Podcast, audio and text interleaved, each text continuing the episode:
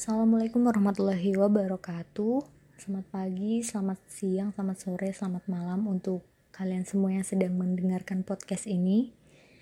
Uh, ya mungkin kalian sedang work from home, study from home, atau stay at home. Semoga kita semua dapat melalui karantina ini dengan penuh rasa kesabaran dan semoga pandemik ini segera hengkang dari Indonesia. Oke, sekarang adalah tanggal 21 April 2020 di mana hari ini adalah hari Kartini, guys. Jadi uh, mungkin podcast ini akan saya beri tajuk Kitalah Kartini yang baru gitu. Jadi sebelum saya lanjutkan, izinkan saya perkenalkan diri terlebih dahulu. Nama saya Lia Septianingsi Suradiono. Saya sekarang menyibukkan diri di bidang media dan komunikasi, pimpinan cabang IMMAR Fahrudin Kota Yogyakarta, dan organisasi mahasiswa daerah Forum Mahasiswa Cilacap UMY, juga di bidang komunikasi dan informasi. Jadi uh, betapa kakunya saya untuk mengisi podcast ini, tapi saya harap uh, bahasa yang saya gunakan itu dapat sampai kepada pendengar sekalian. Oke, kita lanjut nih ke kita lah Kartini yang baru. Kita semua sangat paham dengan Kartini gitu. Karena sejak SD sampai kita sampai gede sekarang ini kita dicekokin dengan sejarah-sejarah perlawanan terhadap penindasan dan sebagainya yang kita sudah sangat kenal hal itu maka akan menjadi hal yang sangat lucu ketika kita tidak tahu menau soal Kartini.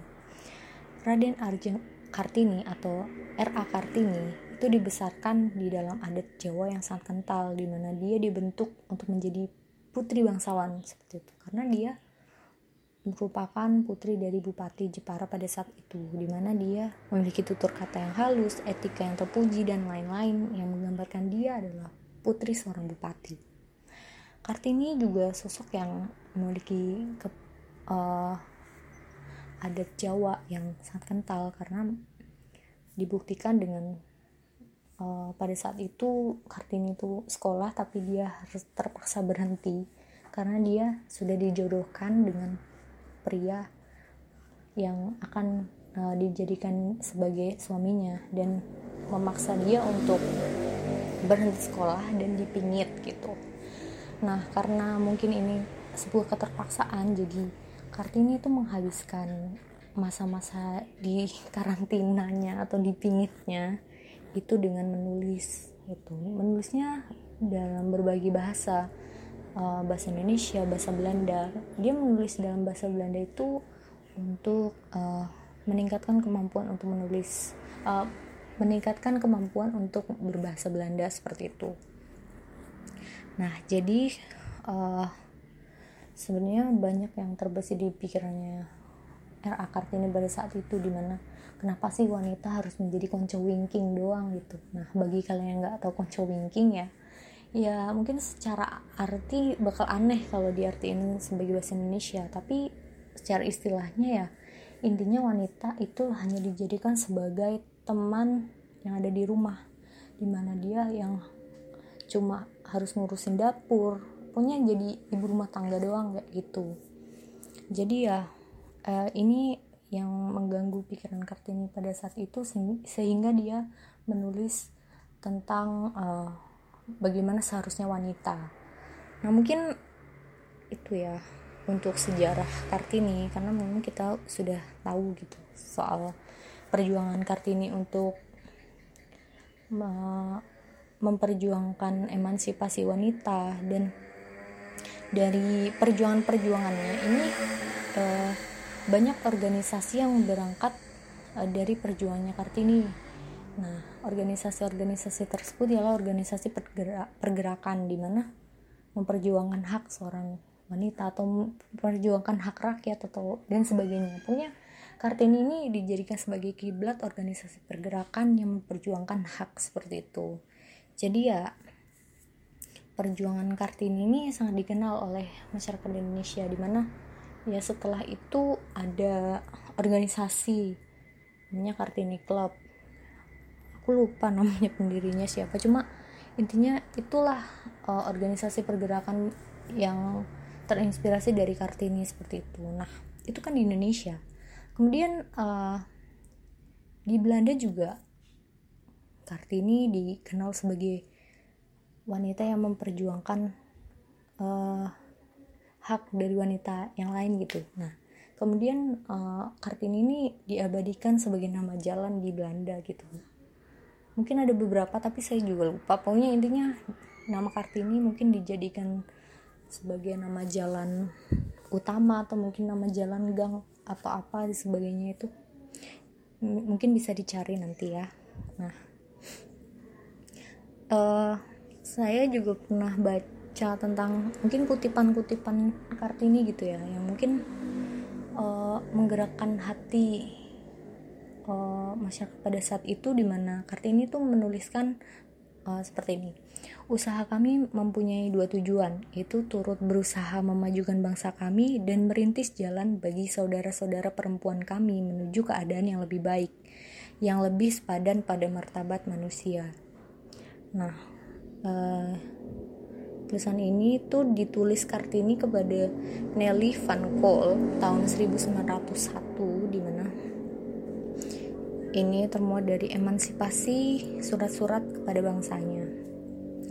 Nah, uh, yang akan kita bahas kali ini ialah kita lah Kartini yang baru di mana kita tuh harus tetap uh, tetap melanggengkan nafas-nafas perjuangan Kartini pada era sekarang ini, era yang sangat maju dan era yang terbuka akan perubahan-perubahan gitu.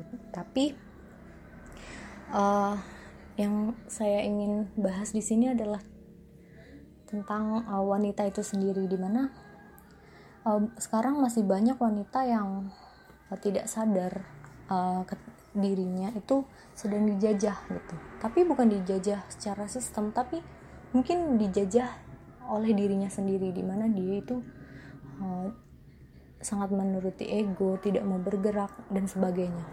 Sebagai uh, kita ambil contoh nih. Kita, uh, misal saya itu suka masak. Nah saya tuh merasa saya tuh udah bisa masak di rumah. Di mana saya cuma setiap hari tuh memasak di rumah yang orang-orang rumah ini suka asin. Nah tapi dia tidak mau membuka dirinya untuk mungkin ikut kursus atau mungkin berjualan gitu. Nah dia tuh emang udah udah kayak pede banget akan kemampuannya. Nah coba bayangkan ketika saya ini ikut kursus atau mungkin saya berjualan deh paling gampangnya supaya kita, eh, selain kita bisa mendapatkan untung. Kita juga uh, setidaknya mendapatkan satu pemikiran baru di mana ketika kita berjualan maka kita uh, akan tahu bahwa di dunia ini tuh uh, tidak semua orang suka asin. Mungkin ada variabel lain yang menentukan misal ada pelanggan yang lebih suka manis gitu. Jadi setidaknya dengan kita membuka diri dengan cara seperti itu uh, seorang wanita itu akan akan tahu dan akan lebih terbuka pemikirannya. Bahwa di dunia ini tuh nggak semuanya suka asin. Ada yang ada yang suka manis atau ada yang lebih suka hambar atau hal-hal lain yang tidak bisa kita dapatkan ketika kita hanya berdiam diri di rumah atau ketika kita masak doang di rumah untuk orang-orang orang-orang rumah doang gitu. Jadi itulah yang harus yang harus ada pada wanita saat ini gitu. Dia juga harus menyadari dan tidak boleh cepat puas dengan kemampuan kita. Mungkin ada ada hal-hal lain gitu seperti mungkin ketika kita suka nulis. Nah kita suka nulis kita merasa wah uh, nulis tuh hukumnya kayak gini kayak gini. Tapi ketika kita tidak mau menulis untuk dibaca oleh orang banyak kita tidak pernah tahu selera yang kita tulis dan selera yang orang lain punya itu bakal jauh berbeda dan itu yang harus dipunyain oleh wanita pada saat ini di mana wanita tuh harus lebih terbuka harus lebih mandiri dan sebagainya seperti itu. Jadi mungkin nafas-nafas perjuangan kartini yang bisa kita lakukan saat ini adalah dengan cara seperti itu. Dan kemudian yang kedua adalah uh, mungkin dari luar variabel wanita yaitu pria gitu nah ketika kita memperjuangkan hak-hak hak-hak perempuan namun uh, lelaki itu juga tidak memperjuangkan hak perempuan ya sama aja gitu. Karena di dunia ini tuh ada ada dua yaitu pria dan wanita di mana pria dan wanita ini harus saling berkolaborasi untuk memperjuangkan hak-hak gender gitu. Mungkin nggak cuma hak-hak wanita tapi hak-hak pria juga. Mungkin ya kita uh, akan banyak membahas tentang itu ketika kita sudah terbuka untuk saling mengetahui oh wanita tuh seperti ini oh pria tuh seperti ini. Jadi mungkin nafas-nafas perjuangan yang ada di dalam kartini itu bisa muncul uh, karena hal-hal tersebut gitu kitalah kartini yang baru itu ya bagaimana kita menafsirkannya tergantung bagaimana kita menafsirkannya. Tapi yang jelas uh, jadilah apa yang kamu bisa gitu. Karena mungkin wanita itu emang pemalu gitu. Mungkin kalau misalnya wanita tuh malu terus tapi dia punya kemampuan ya dia harus menunjukkan. Tapi mungkin bukan dengan teriakan atau sorakan kata atau mungkin juga bisa dengan menulis seperti Ibu Kartini gitu. Jadi mungkin uh, itu aja dari saya. Mungkin kalau ada kekurangan ya karena memang saya manusia biasa banyak kekurangan selebihnya hanya milik Allah. Mungkin itu saja. Selamat hari Kartini untuk wanita-wanita hebat di Indonesia dan di dunia. Kamu pasti bisa. Assalamualaikum warahmatullahi wabarakatuh